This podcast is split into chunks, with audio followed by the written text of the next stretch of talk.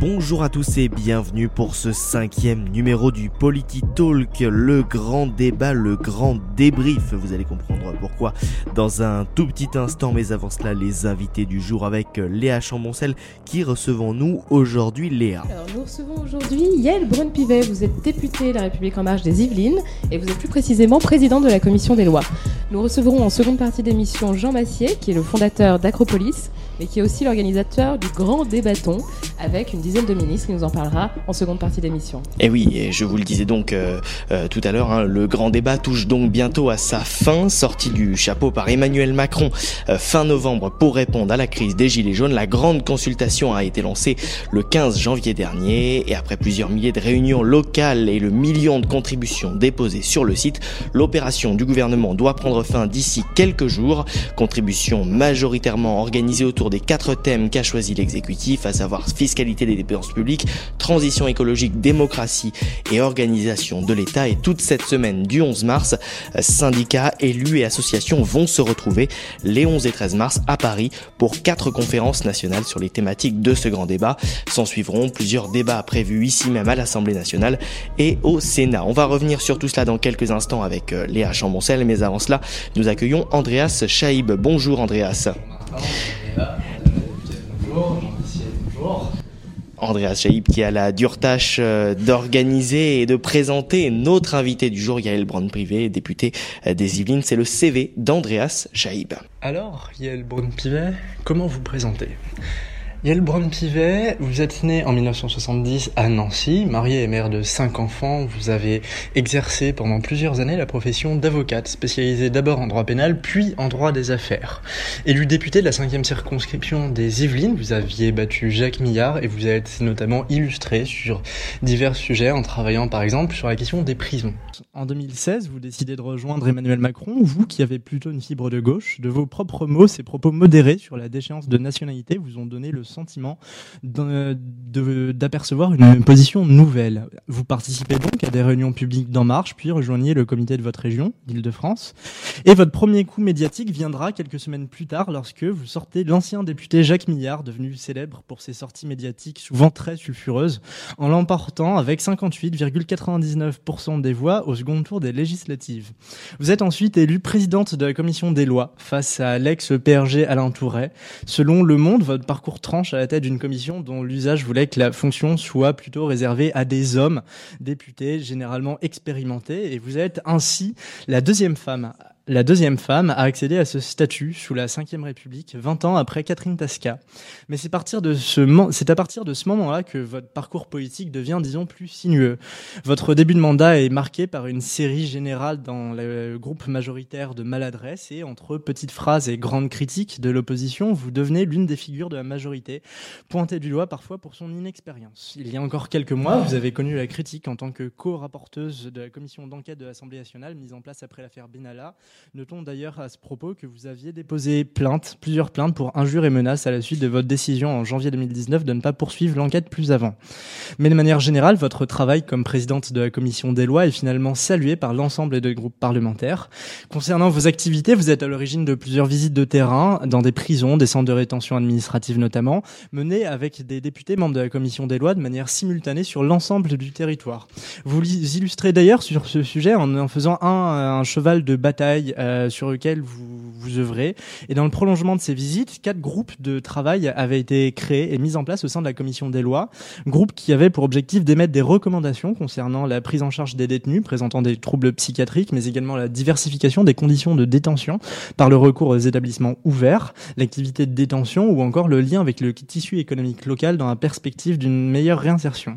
Et dans votre rapport, vous en tirez les conséquences de ces travaux et proposez de construire dix-huit centres pénitentiaires de réinsertion Insertion, C P R, de cent cinquante places maximum chacun, soit approximativement deux mille sept cents nouvelles places en milieu ouvert. Concernant les autres sujets sur lesquels vous, sur lesquels vous planchez, on trouve également la loi pour la confiance dans la vie publique.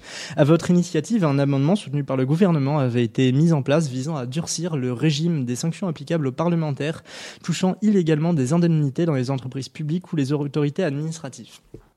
Alors, Après ce bref rappel de votre parcours, Yaël Braun-Pivet, et avant d'aborder la question de l'actualité avec le débrief du grand débat, une question qui n'a pas encore été résolue se pose, une question sans réponse, une question que tous les juristes de France et de Navarre se posent, une privatiste à la tête de la Commission des Lois, ça va ?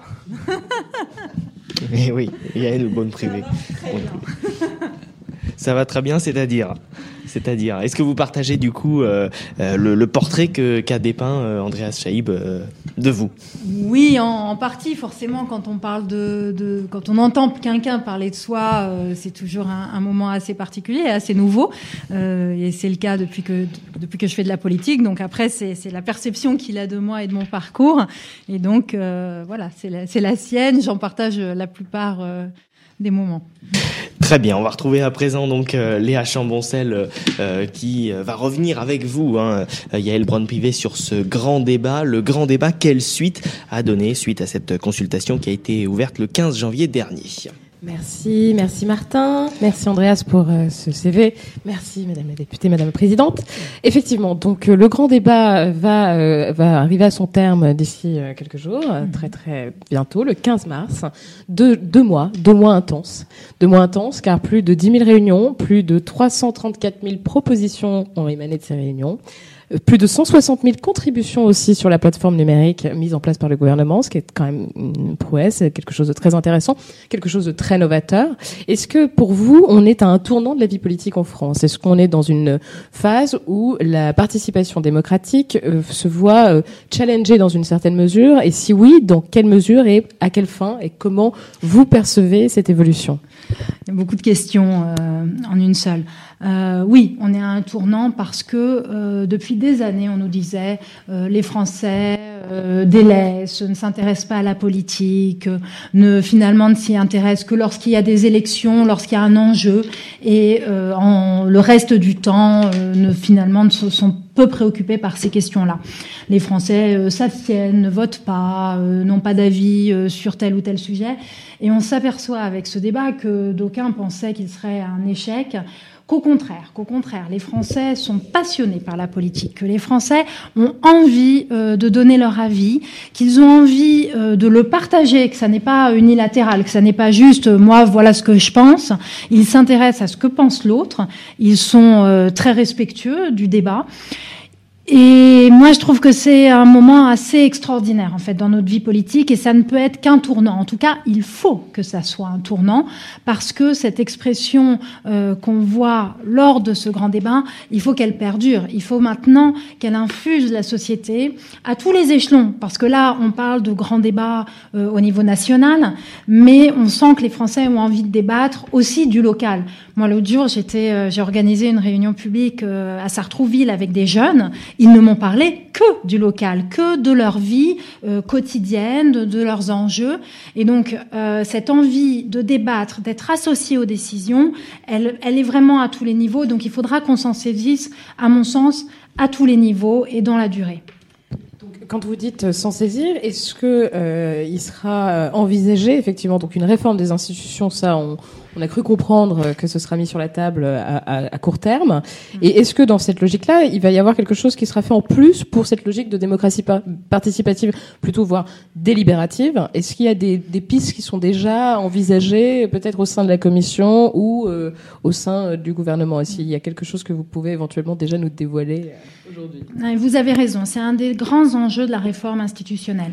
Ça l'était déjà. On avait, euh, on réformait euh, ce qu'on appelle le Conseil économique, social et environnemental.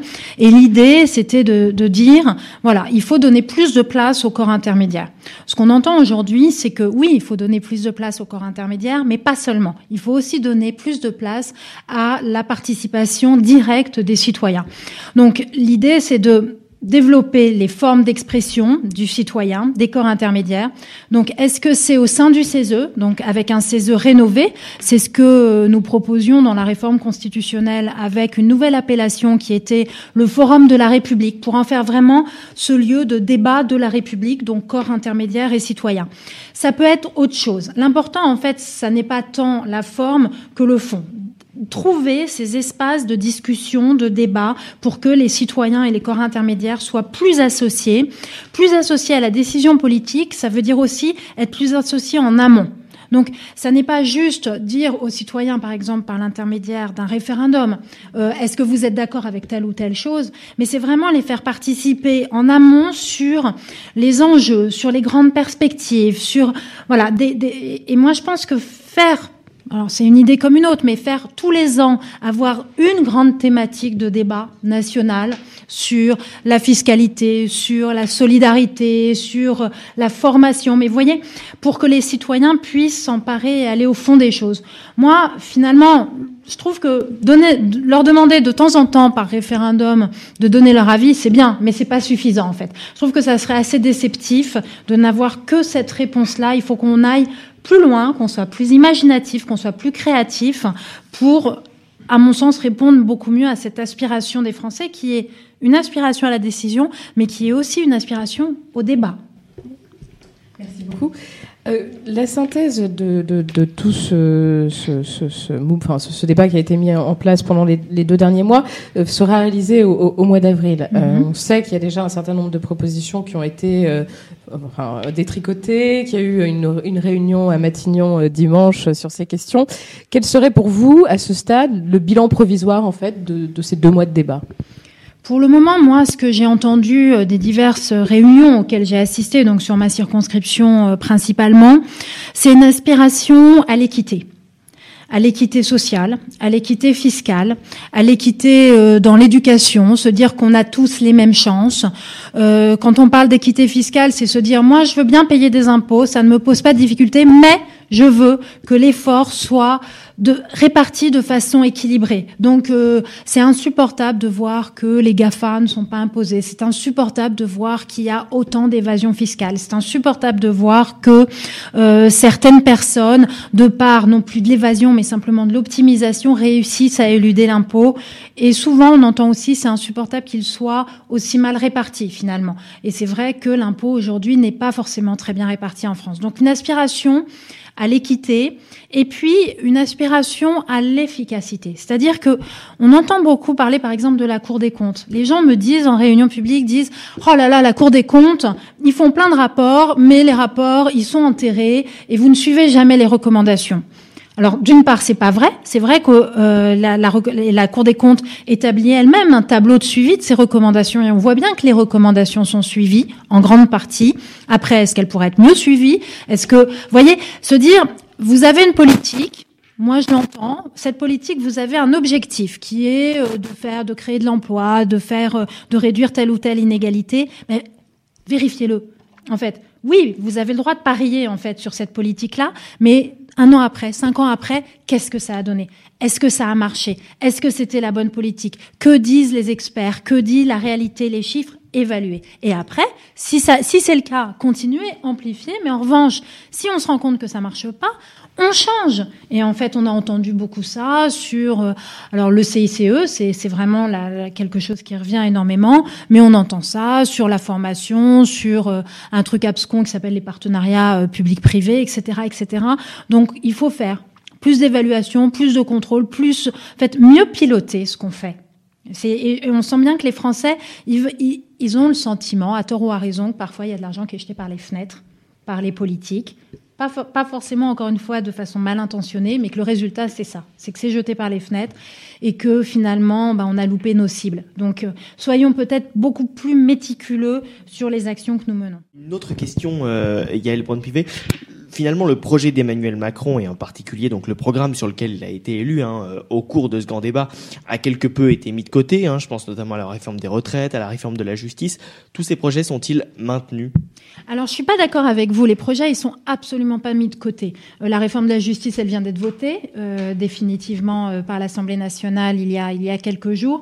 Et la réforme des retraites est toujours annoncée euh, pour l'année deux mille dix-neuf. Et nous allons bientôt aborder la, la grande réforme de la fonction publique. Les réformes ne sont pas arrêtées. Maintenant, euh, il faut n- écouter ce que nous disent les gens et euh, nous ne pouvons pas et c'est ce que je disais au départ, continuer comme si de rien n'était. On a euh, ce grand débat, on a eu ces manifestations euh, qui euh, ont montré et qui ont dit quelque chose et qui nous ont dit quelque chose. Donc on ne peut pas euh, être sourd, on ne l'a pas été puisqu'il y a eu des mesures fortes, il y a le grand débat. Maintenant, il faut euh, que, bien évidemment, il en soit tiré des conséquences sur nos politiques, mais les gens nous disent, par exemple, pour reprendre l'exemple des retraites, euh, il faut le système des retraites actuel, quand je vous parle d'équilibre, et pour le moins inéquitable. Et les Français nous le disent pendant le grand débat. Donc il ne faut surtout pas renoncer à nos réformes. Je crois bien au contraire. En revanche, il faut entendre les Français sur ce qu'ils attendent de ces réformes-là pour peut-être mieux les conduire. Très bien. Merci beaucoup, Yaël Braun-Pivet, donc pour cette première partie de, de questions avec Léa Chamboncel. On accueille à présent Mehdi Chikh. Bonjour Mehdi. Membre de Génération d'Avenir. Et finalement, on reste un petit peu dans le cadre du grand débat et plus généralement donc de ces manifestations, de ces revendications des Gilets jaunes, puisque Mehdi va nous parler aujourd'hui de la moralisation de la vie publique et de la vie politique. J'ai longtemps tergiversé sur ce que serait le thème de mon propos et c'est en lisant une enquête du Cevipof du onze janvier deux mille dix-neuf que la lumière m'est apparue. Cette enquête s'interrogeait sur la confiance qu'ont les Français dans leurs institutions et les résultats sont effrayants. Aucune institution, excepté le conseil municipal, n'est jugée digne de confiance par une majorité de Français. L'Assemblée nationale où nous sommes aujourd'hui est en bas du classement avec un taux de confiance à vingt-trois pour cent. soixante-deux pour cent des Français ne font, n'ont pas confiance en leurs députés et quand on leur parle de politique, ils éprouvent pour trente-sept pour cent d'entre eux soit de la méfiance et pour trente-deux pour cent du dégoût. Du dégoût. Il semble du coup évident que nous vivons dans une crise de la représentation, crise qui se caractérise par une montée des extrémismes politiques, une montée de la violence et un mal-être perceptible chez nos concitoyens. La politique ne fait plus rêver, elle ne serait plus capable d'apporter des solutions à nos problèmes contemporains, politique dont on se méfie, politique qui serait dégoûtante. Mais tout espoir n'est pas perdu. Et en effet, le président de la République semble considérer ces problématiques comme étant importantes et le grand débat national pose le thème suivant, démocratie et citoyenneté, comment faire évoluer la pratique de la démocratie et de la citoyenneté. Tout d'abord, le problème ne vient pas des citoyens, il vient de leurs représentants. Les affaires D S K, Cahuzac, Bigmalion, Fillon, Benalla, Dassault, Lagarde, Kadhafi, Tevnou, Karachi, Balkany, et cetera, et cetera, et cetera, et cetera, montrent aux Français une image calamiteuse de l'homme politique moderne. Homme politique qui perd de vue sa mission principale de servir le citoyen et non pas de se faire servir par celui-ci. L'image d'un homme politique qui ne sert pas les intérêts de la communauté mais les siens, qui est perverti par le pouvoir et qui, telle une moule sur un rocher breton, s'y accroche fermement. Bien sûr, il ne faut pas tomber dans la généralisation. La majorité de nos représentants dans cet hémicycle en particulier sont voués à l'intérêt de la communauté et travaillent sans relâche pour aider les plus faibles. Je pense à madame la députée Cécile Riac, Fiona Lazare et Bénédicte Pétel. Mais il suffit, il suffit d'une tache de vin sur une chemise blanche pour qu'elle soit bonne à jeter. Alors, comment faire ? Comment faire pour que les Français retrouvent confiance en leurs représentants et en la politique ? La réponse tient en une seule phrase. Accomplis chacun de tes actes comme si c'était le dernier de ta vie. Marc Aurèle. Marc Aurèle est un empereur romain qui a tenté, tout au long de sa vie, politique notamment, de s'attacher à des principes moraux forts, d'abord pour lui et ensuite pour l'Empire romain. Il a régné à une époque difficile, peste, invasion barbare, mais, mais grâce à sa manière de gouverner, elle a été perçue par le peuple de Rome comme une période heureuse et faste. Comment a-t-il fait ? Je l'ai dit. Il a accompli chacun de ses actes comme si c'était le dernier de sa vie. Et quand on fait ça sérieusement, on ne peut pas agir avec avidité, on ne peut pas agir avec sournoiserie, on ne va pas chercher seulement son plaisir ou ses intérêts personnels. On agit avec courage, honneur, sagesse, justice, force morale et tempérance. Et c'est ça. C'est ça l'image que doit renvoyer la politique. C'est ça l'image que doivent renvoyer nos élus. Et je pense... Je pense qu'il est souhaitable qu'à la place de dégoût, quand on leur parle de politique, les Français pensent courage et sagesse.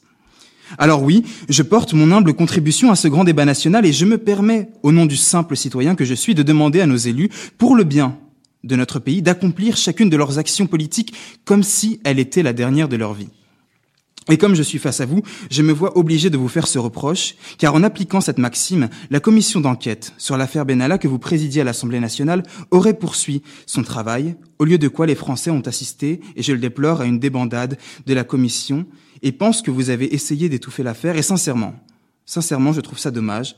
Dommage, car la République en marche devait renouveler les pratiques, mettre en place une irréprochabilité, une exemplarité dans nos institutions, et c'est aujourd'hui un demi-échec.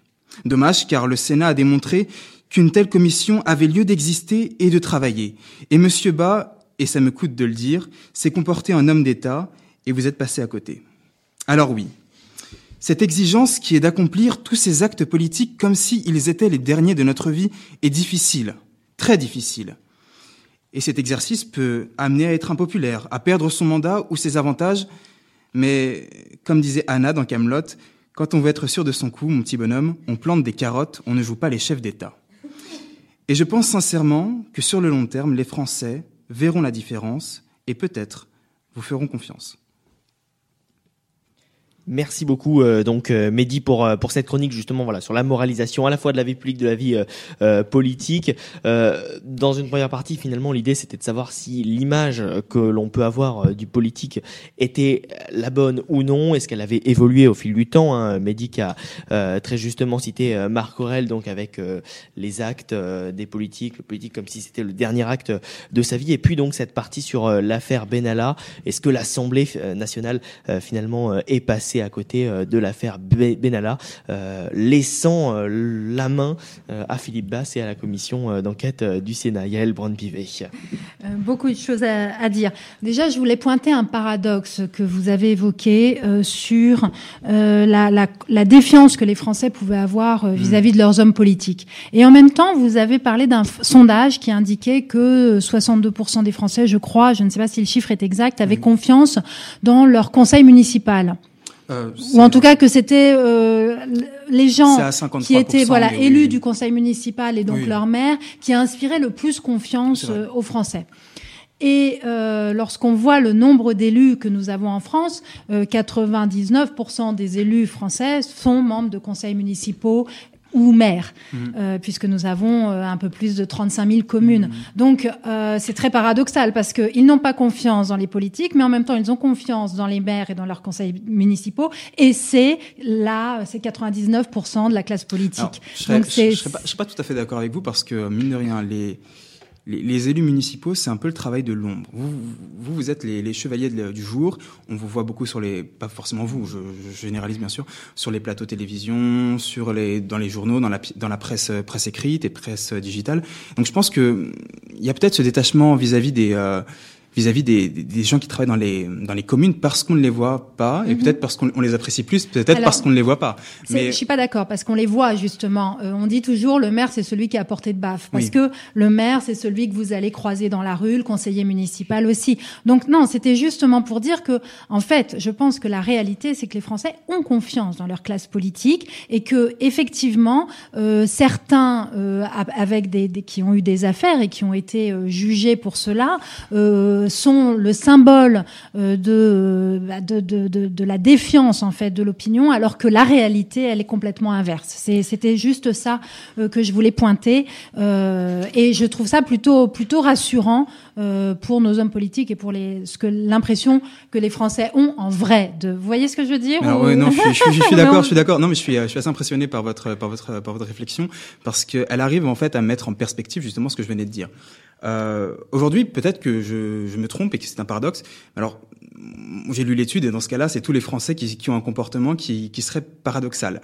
Euh, les chiffres qui sont, qui sont sortis montrent qu'il y a une défiance, montrent qu'il y a une véritable défiance. Maintenant, si parce que les Français ont confiance à cinquante-trois pour cent, cinquante-trois pour cent ce n'est pas une majorité exceptionnelle, c'est pas soixante pour cent, c'est pas soixante-dix pour cent, en leur conseil municipal, est-ce que ça veut dire que la face visible de notre représentation politique est exempte de toute critique? Je ne pense pas. Comme je le répétais, la face cachée de l'iceberg, ce sont les élus euh, des communes. Ces élus-là, ils, ils portent, si vous voulez, un peu la légitimité et ils portent aussi euh, le bien fondé, le bien fondé de votre euh, de la représentation nationale. Si on veut... C'est-à-dire bah, en fait, si on veut... C'est-à-dire quoi, le bien fondé de la représentation nationale? Expliquez-moi. On va inverser les rôles. Non, non, non, ça va être ça. cinquante-trois pour cent des Français ont confiance dans leurs élus, au niveau de la commune. trente-sept, trente-deux pour cent des Français éprouvent du dégoût pour la classe politique. Ça veut dire qu'au niveau national, la classe politique a une euh, image tellement mauvaise, tellement corrompue, qu'elle efface, si vous voulez, les cinquante-trois pour cent positifs oui, au niveau de la ça commune. Je, ça, j'entends. Mmh. Après, euh, je pense que le mot corrompu, euh, il est hors de propos. Je ne crois pas euh, que les, les oh. Français considèrent que leur classe politique soit corrompue. Qu'ils n'aient pas confiance en nous, c'est une chose. Qu'ils pensent en grande majorité qu'on soit corrompu, je ne le crois pas et euh, j'en suis même sûre. Mais, euh, mais il y en a quand même qui sont corrompus. On, on peut notamment citer euh, l'exemplaire Patrick Balkany... Euh, Et qu'on vous, sort. Vous, vous trouverez toujours euh, des cas, et c'est exactement comme dans l'univers euh, économique. Maintenant, moi, je pense que c'est encore plus condamnable, encore plus critiquable, parce que, justement, euh, nous agissons pour le bien commun, nous agissons euh, pour l'intérêt général, et puis nous représentons des, nous représentons des citoyens. Et quand on est élu, vous savez, je suis juriste, c'est on détient un mandat.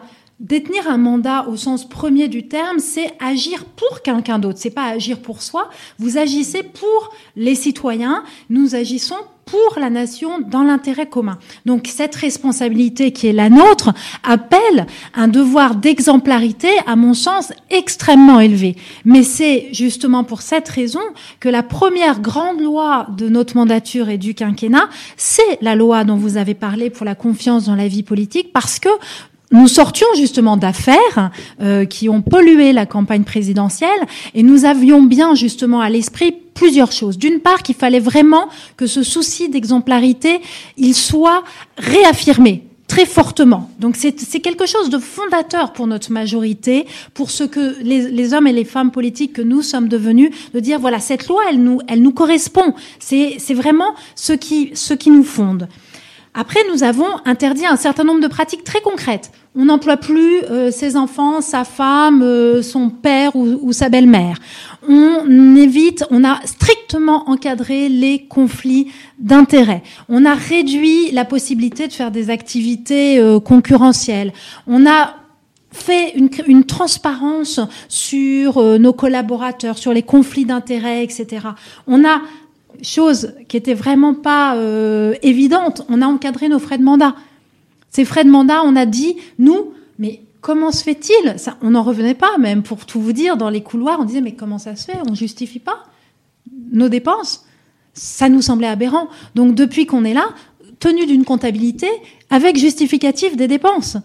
Ça, ça paraît évident pour toute personne qui vient du secteur privé. Ben, ça n'était pas le cas jusqu'en deux mille dix-sept à l'Assemblée nationale ou au Sénat. Alors, donc, pourquoi, pourquoi, pourquoi je lisais un article ouais. du Monde qui était très intéressant sur sur cette loi exactement.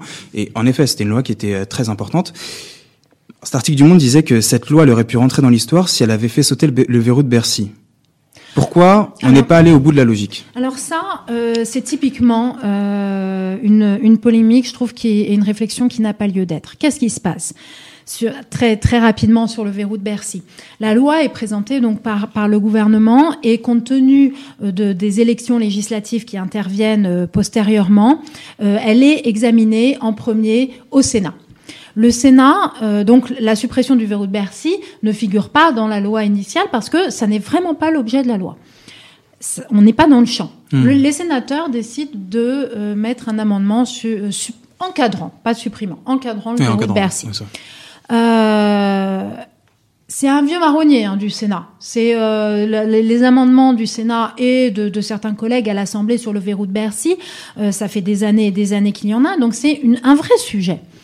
Euh, nous, ce que nous disons, c'est, oui, le verrou de Bercy, c'est un vrai sujet, mais deux, il ne se traite pas comme ça, par voie d'amendement, euh, dans un texte euh, qui, euh, qui n'a, n'a pas pour objet euh, un sujet fiscal, et euh, c'est un sujet suffisamment important pour justement devoir s'y atteler de façon approfondie. Donc, on n'enterre pas du tout le truc, on dit, un, c'est un sujet important, mais deux, il se traite pas comme ça. Et qu'est-ce qu'on fait? Moi, je l'annonce au banc. Je dis, il faut, sur ce sujet-là, faire une mission d'information. Mission d'information conjointe, Commission des Lois, Commission des Finances. Parce que j'avais vu, avec Éric Woerth, président de la Commission des Finances du groupe Les Républicains, euh, que, si, quoi, je lui avais demandé s'il accepterait que, qu'on mène une mission conjointe, ce qu'il avait accepté immédiatement en me disant, effectivement, c'est un sujet, atne- traitons-le. Donc on a fait une mission, on n'a pas enterré le sujet, on a fait une mission qui regroupait dix-huit membres de nos deux commissions, regroupant tous les groupes politiques qui ne traitaient uniquement du verrou de Bercy. Cette mission a abouti à des conclusions communes de réaménagement profond du verrou. Conclusions communes adoptées par tous les groupes politiques, de la France insoumise au, euh, à l'U D I, en passant par le P S, et cetera. Ces conclusions ont été intégrées dans la loi sur la fraude présentée par M. Darmanin au printemps dernier, ont été votées à l'unanimité de notre Assemblée et sont entrées en application. Donc moi, j'appelle ça justement travailler de façon vraiment pertinente, intelligente, consensuelle, parce qu'on a créé les conditions du consensus sur ce, sur ce sujet-là, consensus parlementaire avec le Sénat, au sein de tous les groupes politiques et avec le gouvernement. Mais je trouve que ça, c'est une belle façon de réformer. Alors, c'est pas un coup politique, c'est pas un amendement qu'on dépose comme cela. C'est une, ça prend plus de temps, mais au moins, on crée les conditions d'un vrai travail de fond, serein, consensuel. Et moi, je pense que il faudrait faire plus souvent comme ça. Ça prend un peu plus de temps, mais je pense que vraiment, tout le monde y gagne. Merci beaucoup euh, Mehdi donc euh, pour euh, cette euh, partie donc consacrée à la moralisation de la vie politique, et de toute manière on risque encore d'en parler au moins pendant cinq euh, ou dix ans, pendant les cinq ou dix prochaines années. On accueille à présent euh, dans ce podcast Jean Massiet. Bonjour Jean. Bonjour. Alors Jean Massiet, vous avez trente et un ans, vous êtes euh, trente ans. trente ans. Bon, bah, je, je, je vous vis on s'en fout à ce quelque peu. Euh, trente, bah, trente et un ans cette année en tout cas. Ouais, ouais. Et vous êtes le fondateur d'Acropolis. Ouais. Acropolis, c'est quoi? C'est une chaîne de streaming en ligne qui commente la politique en direct, comme on commenterait finalement un match de foot ou de tennis. Micro-casque sur la tête et images palpitantes à l'écran. Cela combiné aux réactions de vos spectateurs sur la plateforme Twitch. À ce jour, votre chaîne YouTube, elle comptabilise près de deux cent cinquante mille abonnés, deux cent quarante-sept mille abonnés. D'accord. Merci d'avoir ajouté un zéro. C'est super sympa. Je, je grandis votre âge, et cetera. Euh... Fantastique. deux cent cinquante hein. Millions, vas-y. Ouais. Euh, euh, euh, euh, et le dix-neuf février dernier, Léa le disait en début d'émission, vous avez organisé votre grand débat, le décathlon. Euh, le débatton, ouais, le, le grand débatton. Euh, un grand débat donc réunissant près d'un millier de téléspectateurs au cumul. Euh, cinq cent mille. Euh, Mais je t'en prie, il y a non, il y a pas de souci. On n'est pas bon. Ah non, non, c'est pas facile les chiffres, je sais. Voyons. On la refera, on la refera. Non. Alors, un demi-million de, de spectateurs sur la journée entière et euh, jusqu'à dix mille en pic euh, en simultané. Mais, avec neuf ministres. Avec dix ministres dix au ministres. Total, dont le premier d'entre eux, Édouard Philippe, qui est venu pour la première fois, un chef de gouvernement en exercice est venu en direct sur Internet échanger avec des jeunes. Alors comment vous avez abordé ce grand débat du coup euh, quels ont été les, les retours qu'ont pu vous faire euh, votre auditoire, Jean?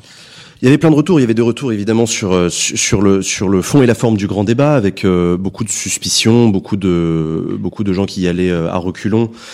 Les jeunes sont pas sont pas très très différents des vieux. Hein. Quand il s'agit de, de critiquer l'opération du grand débat, on entend les mêmes critiques qui reviennent assez souvent, la méfiance, l'opération de com' du gouvernement. Euh, bon, ça qui sont de façon des critiques qu'on aurait entendues quelle que soit la, la formule du grand débat. Donc à la limite, euh, prenons-la pour ce qu'elle est, et c'est pas très grave. Il euh, y avait aussi des critiques euh, qui étaient surtout de la méfiance en disant oui non mais très bien, mais mais pourquoi faire? Ça va servir à quoi tout ça? Et faute d'un engagement très fort du président de la République euh, et ou du gouvernement d'entrée de jeu, ça motive pas beaucoup les troupes à aller euh, participer à un grand débat. Euh, J'ai beaucoup, j'ai entendu beaucoup de gens me dire, moi j'irai euh, grand débattre le jour où on m'assurera que ce que je dirai servira vraiment à quelque chose et pas juste à m'écouter ou à servir les intérêts du gouvernement, et cetera, et cetera. Donc, euh, donc voilà. Ceci étant, ceci étant, on a aussi euh, eu des retours assez positifs de jeunes, euh, de citoyennes, de citoyens qui nous ont dit que ça fait du bien de, de se parler du fond une fois de temps en temps. Parce que le drama sur les chaînes d'information continue, ça va cinq minutes, euh, mais qu'il y a un moment, il faudrait bien qu'on parle de service public, il faudrait qu'on parle un petit peu de, de transition écologique, il faudrait qu'on parle un peu de citoyenneté, il faudrait qu'on parle un petit peu de handicap. Enfin, en gros, tous ces sujets-là dont on a l'impression d'être totalement dépossédés, probablement en grande partie à cause du système médiatique, mais c'est très facile de, de pointer les responsabilités que dans une direction. Probablement, on est tous coupables à notre niveau. Euh, voilà, j'ai aussi entendu des retours de gens qui nous m'ont dit, on sent qu'il y a un truc à bouger avec ce grand débat. et notamment une attention particulière, une attention particulière pour nous, les citoyens, nous qu'on n'écoute vraiment jamais, ou alors trop tard, effectivement, pour ou contre à la fin, à la toute fin, toute fin, toute fin.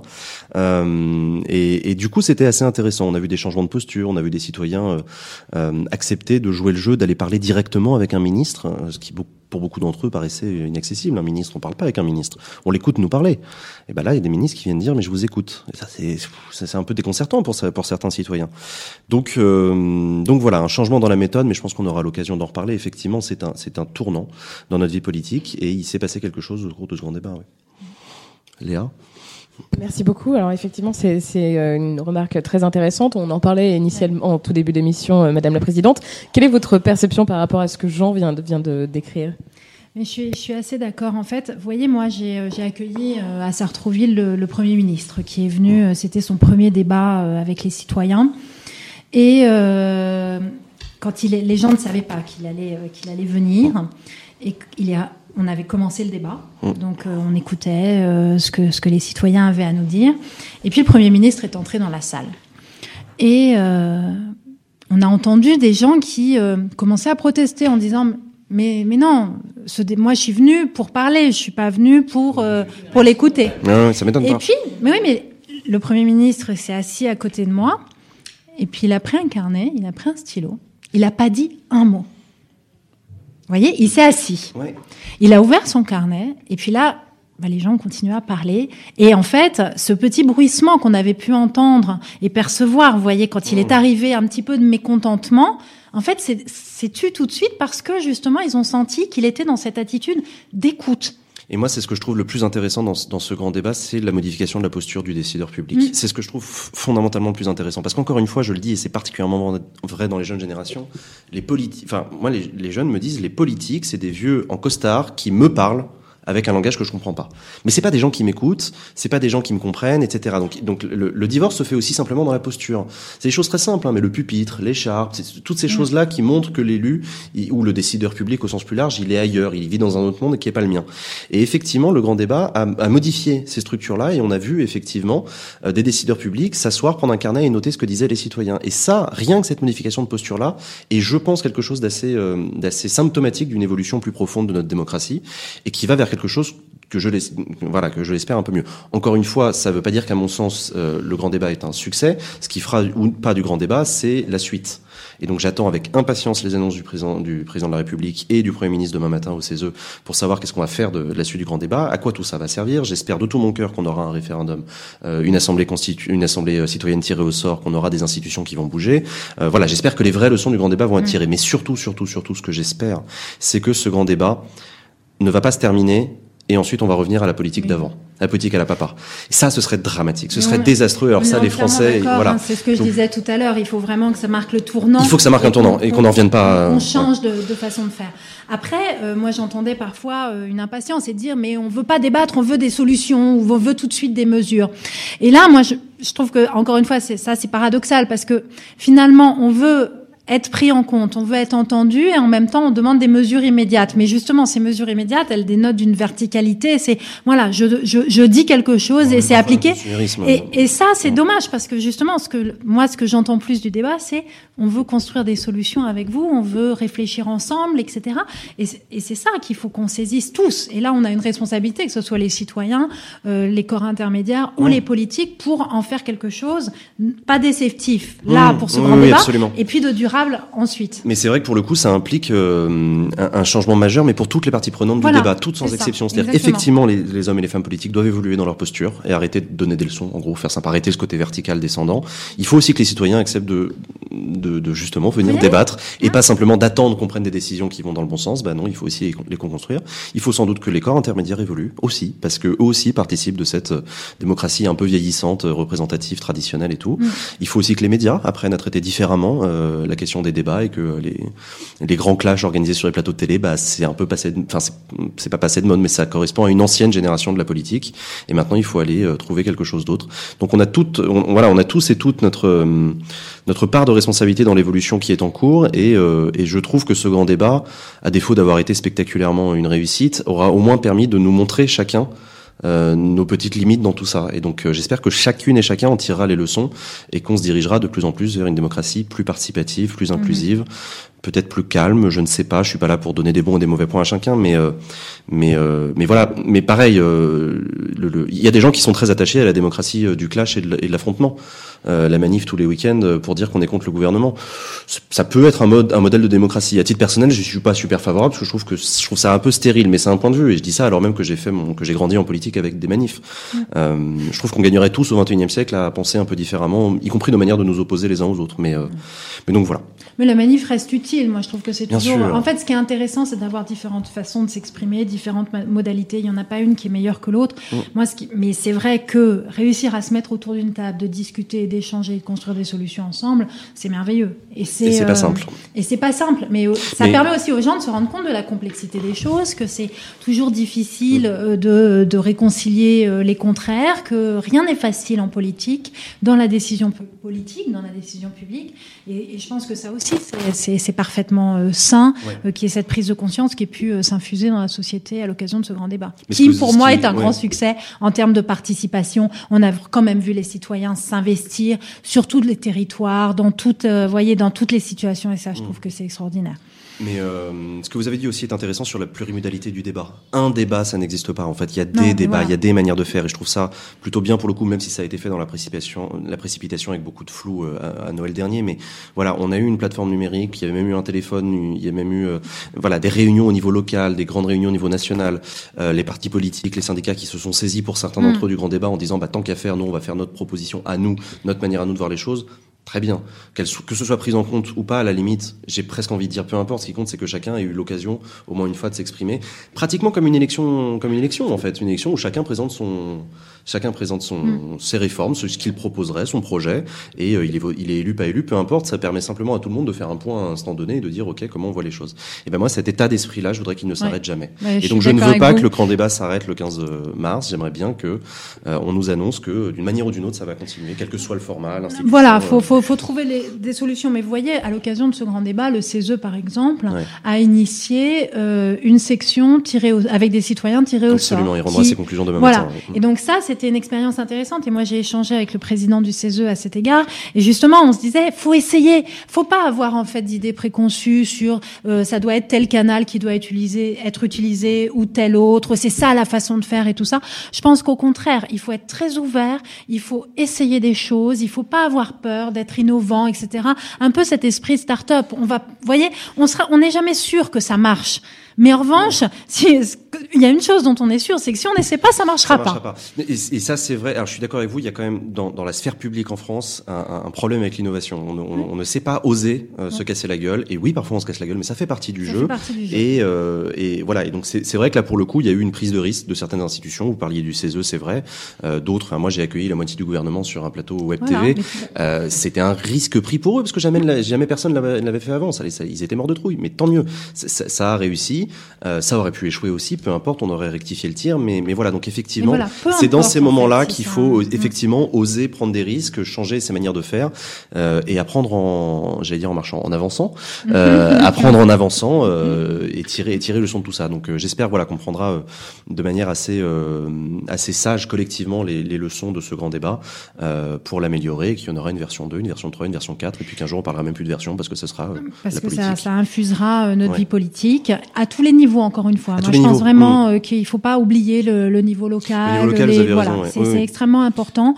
Et, euh, et moi, je pense que ce, ce grand débat fait aussi peser sur nous une responsabilité euh, immense, parce que justement, euh, vous l'avez décrit, mais il y, y aura une grosse attente. Il y a une grosse attente oui. euh, que ça ne soit pas quelque chose euh, en l'air. Et donc, il faudra en tirer les conséquences sur la forme et sur le fond. Forme sur ces modalités de participation qui doivent devenir durables, et sur le fond que euh, les débats qui so- ont été ouverts sur certaines thématiques euh, induisent des changements de politique, induisent des réformes, et cetera. Mmh. Et il faut donc euh, voilà, on a cette double responsabilité, mais euh, voilà que, que au sein de la majorité, on ressent très clairement euh, comme étant euh, très lourde, et on en est euh, pleinement conscient.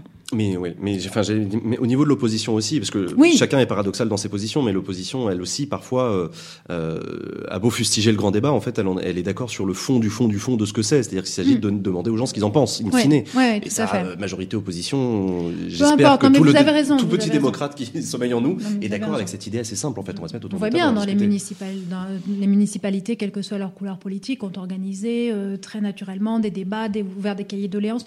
Tout le monde a joué le jeu, mais parce que tout le monde est citoyen et tout le monde comprend ouais. la nécessité de s'exprimer. Absolument. Se... Il y a aussi finalement quand même ce côté euh, le fond et la forme, parce que du coup euh, c'est vrai qu'on le disait, hein, il faut que euh, cette perspective du grand débat euh, se prolonge, que cette idée effectivement de débat plus permanent euh, et plus récurrent avec les citoyens euh, se prolonge. Et il y a peut-être du coup une nouvelle manière de faire de la politique chez les députés qui va s'instaurer, euh, bah justement en prenant plus en compte euh, de manière récurrente les idées euh, des citoyens, comme euh, certains députés ne le, le faisaient pas euh, par, par le passé, non ? Alors oui, euh, vous avez raison, il faut que la pratique évolue aussi chez nous, et bien sûr il faut toujours balayer devant sa porte. Maintenant, euh, la pratique quand même depuis euh, depuis cette mandature a beaucoup évolué. Vous voyez, moi sur ma ma circonscription, je fais des réunions publiques très régulièrement. J'ai dû en faire déjà euh, sept ou huit depuis que je suis élue. On m'avait dit il y aura personne dans tes réunions publiques parce qu'il n'y a pas besoin de voter, et cetera. Donc euh, ça n'intéressera pas les gens. Et de, alors c'est vrai que c'était pas un débat puisque dans mes réunions publiques c'est plutôt moi qui m'exprime et il y a un une séance de questions-réponses, mais les gens viennent dans mes réunions publiques. Après, je sais qu'il y a beaucoup de députés, et pareil, de quelle que soit leur couleur politique, qui organisent des cafés citoyens, qui organisent des réunions nouveau, ça, avec des associations, et cetera, sur telle ou telle thématique. Et donc, je pense quand même que, voilà, c'est, c'est dans l'air du temps, en fait. Le grand débat est une manifestation de cela, mais euh, voilà, c'est mais dans c'est... l'air du temps, depuis, euh, depuis plusieurs mois, voire années, oui. Et tout le monde en a conscience de cette, de cette soif de participation. Alors après, voilà, faut, faut bien, faut bien l'appréhender pour la satisfaire. C'est dans l'air du temps et, et ça évolue très très vite. Effectivement, et on a ça, vu en quelques ouais. mois beaucoup de choses changer. Je me souviens de, de la, la première génération de, de députés En Marche qui venaient d'être élus en deux mille dix-sept, et il y en a quelques-uns parmi eux qui sont venus me voir en me demandant comment je fais pour communiquer sur Internet, comment je fais pour communiquer, mmh. pour communiquer. Et je leur disais toujours, arrête, arrête de chercher à communiquer, t'as rien à dire, t'as surtout à écouter. Et donc il faut que tu trouves les moyens de... Euh, Internet peut te servir à ça, et c'est important, mais, mais, mais sois innovant dans ta manière d'imaginer ouais. euh, une manière de... surtout de donner la parole aux gens et d'écouter. Et effectivement, j'en ai vu beaucoup commencer par mettre en place des trucs bien, communica- bien communicationnels à l'ancienne, le, le bon vieux tract avec la photo bien léchée et, et, et la chaîne YouTube bien verticale descendante, et au fur et à mesure du temps, pour certains d'entre eux en tout cas, évoluer, effectivement mettre en place des choses qui, il y a encore quelques années, étaient impensables. Un mmh. café citoyen, un député qui dit aux citoyens pratiquement venez m'engueuler, enfin venez ouais. discuter. Avant, c'était pas ça. Avant, c'était « venez m'écouter ». Venez, vous, asseyez-vous sur la chaise en plastique, je vais prendre la parole pendant une heure, vous dire ce que je pense, et vous allez m'applaudir à la fin. C'était ça, la politique à la papa, celle d'il y a encore quelques quinquennats seulement. Donc, donc voilà, les choses évoluent, évoluent vite, et j'en reviens à ce que je disais effectivement tout à l'heure sur l'évolution de la posture d'élu, qui est moins un, un sachant euh, qui, du mmh. haut de ses convictions et de la validation par l'onction du suffrage universel, connaît la vérité, le vrai, le bon et le juste, et on est plus vers, effectivement, un rôle quasiment d'animateur du débat public. De... Mais du coup, ça, lui, c'est, ça implique de redescendre un peu de son piédestal parfois, ça implique de se mettre à l'horizontale avec les, avec ouais. les citoyens, en leur demandant « et vous en pensez quoi ?» Parce que je, mmh. je dis ça, mais vous en pensez quoi, enfin, voilà. Après, c'est, c'est aussi quelque chose que l'on porte dans la réforme institutionnelle, c'est euh, oui, le fait sais. de ne pas euh, être des professionnels de la politique, le oui. fait de, d'imposer le non-cumul dans le temps, va faire aussi ça. Parce que moi, je suis très frappée d'une chose, c'est que euh, il y a un an et demi, avant d'être élue, j'étais, quand je faisais campagne au marché, dans la rue, les gens me disaient « Ah, c'est formidable, enfin on va avoir un député, une députée qui nous ressemble, qui est issue de la société civile, qui est comme nous, qui a les mêmes problèmes que nous. » Le lendemain de mon élection, je n'étais plus la personne qui était oui, est, comme eux. Vous voyez ce que je veux dire ? Je, je, je vois le paradoxe, ouais. du, le lendemain, j'étais, mmh. ça y est, vous êtes les politiques, vous êtes tous pareils. Vous... Pourri en une nuit, oui. Pourri en... Et en même temps, on me dit, bah non, ouais, ouais, je n'ai pas changé. Et vous voyez, ça, c'est très paradoxal aussi. Mais, mais euh, voilà, il faut... Il faut... Mais, mais c'est ce qu'on disait tout à l'heure, effectivement, sur l'évolution. Vous avez raison de pointer le fait que la fin du cumul des mandats a déjà, en soi, été une, une évolution majeure dans la mmh. manière dont on fait de la politique. Et que j'espère, effectivement, voilà. qu'on ira vers la fin du cumul dans le temps. J'espère qu'on ira, et c'est très bien qu'on soit allé vers des choses comme euh, l'abolition de la réserve parlementaire, ce genre de truc qui, heureusement, appartient au passé. Ça viendra à l'idée de personne de la remettre euh, en... Pourtant ça a été dur hein, ouais, de la supprimer, le combat, les moi, débats ont été mais... des mandats, les vieux, les vieux éléphants ouais. qui, qui n'en pouvaient plus, l'idée je vais perdre mon mandat, mon écharpe, quelle horreur. Parce que, mm. voilà, donc tout ça c'est des combats, c'est, ça, ça paraît bête hein, parfois on a l'impression de se battre pour des détails mais qui ouais, en fait ouais. sont symptomatiques d'une vieille manière de faire de la politique Et, et bon, on va continuer à ramer contre le courant, mais on y arrivera petit à petit. Oui, sauf que le courant va s'inverser et qu'il ira avec nous. Et non, j'en doute pas. Et dans ce grand débat, peut-être également faire attention à, à garder les pieds sur terre également dans les propositions que peuvent vous faire euh, les citoyens. On le sait, il y a toujours quand même beaucoup de propositions un petit peu utopistes qui peuvent être faites, tant sur le plan ouais, économique. Mais les citoyens eux-mêmes, euh... en fait, ont conscience de ça. Et c'est beaucoup plus mmh. intéressant à écouter que ce qu'on pense. Et ah on ouais. voit, ah, moi, je, ouais. je vois des débats entre citoyens. J'en ai, j'en ai vu un ouais. paquet. Des, un citoyen qui propose un truc complètement tiré par les cheveux, utopiste. Et c'est, c'est pas un politique qui lui répond. C'est son voisin, qui est aussi citoyen ouais. que lui, qui tourne lui. Il fait, non, mais oui, non, mais d'accord, mais tu déconnes, là. On peut pas faire ça. Euh, en mais, même temps, il n'est pas interdit de rêver en politique. Mais, mais en politique. Et je trouve que, moi, je trouve voilà, d'avoir des, les... des, des trucs comme ça qui parfois semblent complètement irréalistes. Parfois, quand on y réfléchit, ben, ils sont un peu moins irréalistes que la première impression. Absolument, et chacun eu. évolue un peu dans voilà. son sens. Et donc, et, euh... et tant mieux. Mais dans l'absolu, il faut quand même rester pragmatique. Non. Oui, non, faut rester pragmatique dans le sens où il ne faut pas avoir d'idées préconçues sur chaque sujet. Moi, c'est comme ça que je l'entends. Ouais, le oui, voilà, c'est le pragmatisme, c'est une posture oui. d'écoute et d'ouverture. Voilà, et, et, et moi-même, d'ailleurs, j'ai évolué sur certains sujets à titre personnel, parce qu'au début, je trouvais que c'était des trucs un peu, un peu tirés par les cheveux. Mon côté ancien étudiant en droit constitutionnel qui sait un peu mieux que les autres comment ça marche. Et non, non, c'est vrai que j'ai entendu des arguments très intéressants sur le vote blanc, sur l'abstentionnisme, des choses qui m'ont mm. un peu fait bouger à titre personnel. Ouais. Et, et tant mieux, en fait, je suis, je suis très très content de ça. Et je, moi, je trouve ça génial quand à peu près tout le monde s'improvise expert en droit constitutionnel et qu'on discute de modalités de vote, d'organisation, de vote ouais. blanc, et cetera. C'est super intéressant. Et c'est ça, la politique, en tout cas dans une démocratie, et telle que moi je l'aime, c'est, euh, c'est, c'est la politique de, de la participation de chacun à la réflexion collective, et donc de l'enrichissement individuel de tous. C'est, c'est, ouais. c'est pour ça, vous voyez, quand je parlais de forum de la République, alors ouais. ça, voilà, c'est, c'était ça que, je, que j'avais à l'esprit. Ouais. C'était cette idée de se dire, voilà, on va, faut vraiment que la République ait un lieu de débat. Mmh. De dialogue. Mais bon, pour le coup, là, j'ai l'impression qu'on euh... est assez d'accord. Il y aurait d'autres députés mmh. autour de la table qui nous auraient dit, mais vous êtes gentils, mais votre délibération perpétuelle, là, ça sert à rien. C'est à un moment, il faut prendre des décisions. Il y a aussi d'autres manières d'envisager ouais. les choses. Avec Après, lesquelles... c'est pas, c'est pas forcément concurrentiel. C'est vraiment euh, d'autres, des niveaux différents et des temporalités oui, différentes. C'est, il s'agit vraiment pas d'opposer euh, les citoyens à leurs représentants, et cetera. C'est vraiment pas ça ce que j'ai à l'esprit. Mais en revanche, avoir des des des, des lieux euh, plutôt, avoir vraiment le lieu de débat. Qui est euh, le lieu pour les citoyens, pour la société civile organisée, les syndicats, les associations, et cetera. Après, il y a le lieu de la décision politique. Là, pour le coup, cette décision politique, elle incombe aux représentants que nous sommes, parce que nous, nous, nous représentons la nation, nous avons été élus démocratiquement, nous avons, vous voyez, cette représentativité qu'aucun groupe, finalement, euh, qu'il soit... Euh, oui, oui. Après, as, oui, vous voyez, n'a, les modalités n'a, n'a de la pas. Prise de décision aussi. Donc, qu'il faut faire évoluer. Voilà. C'est-à-dire, j'espère que le C E S E va avoir son mot à dire dans le processus législatif. Ou pas lui voilà. ou moi je, je suis beaucoup plus réservée sur je cela doute, mais... Euh, mais je pense que le C E S E peut avoir une belle place mais euh, pas au niveau pas dans le processus législatif non, non, non bon, pas... moi je trouve que si mais euh, mais voilà mais ceux qui nous écoutent peuvent aussi y réfléchir et nous dire ce qu'ils en pensent c'est extrêmement ça. Intéressant exactement ça parce que ce qui est formidable c'est, c'est finalement on s'est rendu compte qu'il y avait toute une partie de la population euh, dans ce grand débat qui en réalité était passionnée par euh, le débat politique euh, mm. par ces, ce, ce forum cette agora euh, politique parce que bah, forum euh, on a oublié que euh, c'est pas uniquement ce terme péjoratif euh, qui permet de d'aller sur internet et de, de, de discuter euh, de manière anonyme non non le forum c'est aussi voilà se retrouver, euh, retrouver que les citoyens se retrouvent ensemble euh, pour euh, discuter euh, autour de tous ces sujets. Voilà donc en tout cas ce qu'on pouvait dire, hein, je pense aujourd'hui donc sur ce grand débat, le grand débrief, la moralisation de la vie politique. Et puis donc on était, euh, je le rappelle donc avec Yaël Braun-Pivet, euh, député euh, des Yvelines et Jean Massiet qu'on peut retrouver donc sur Acropolis, euh, acropolis point F R. Très bien.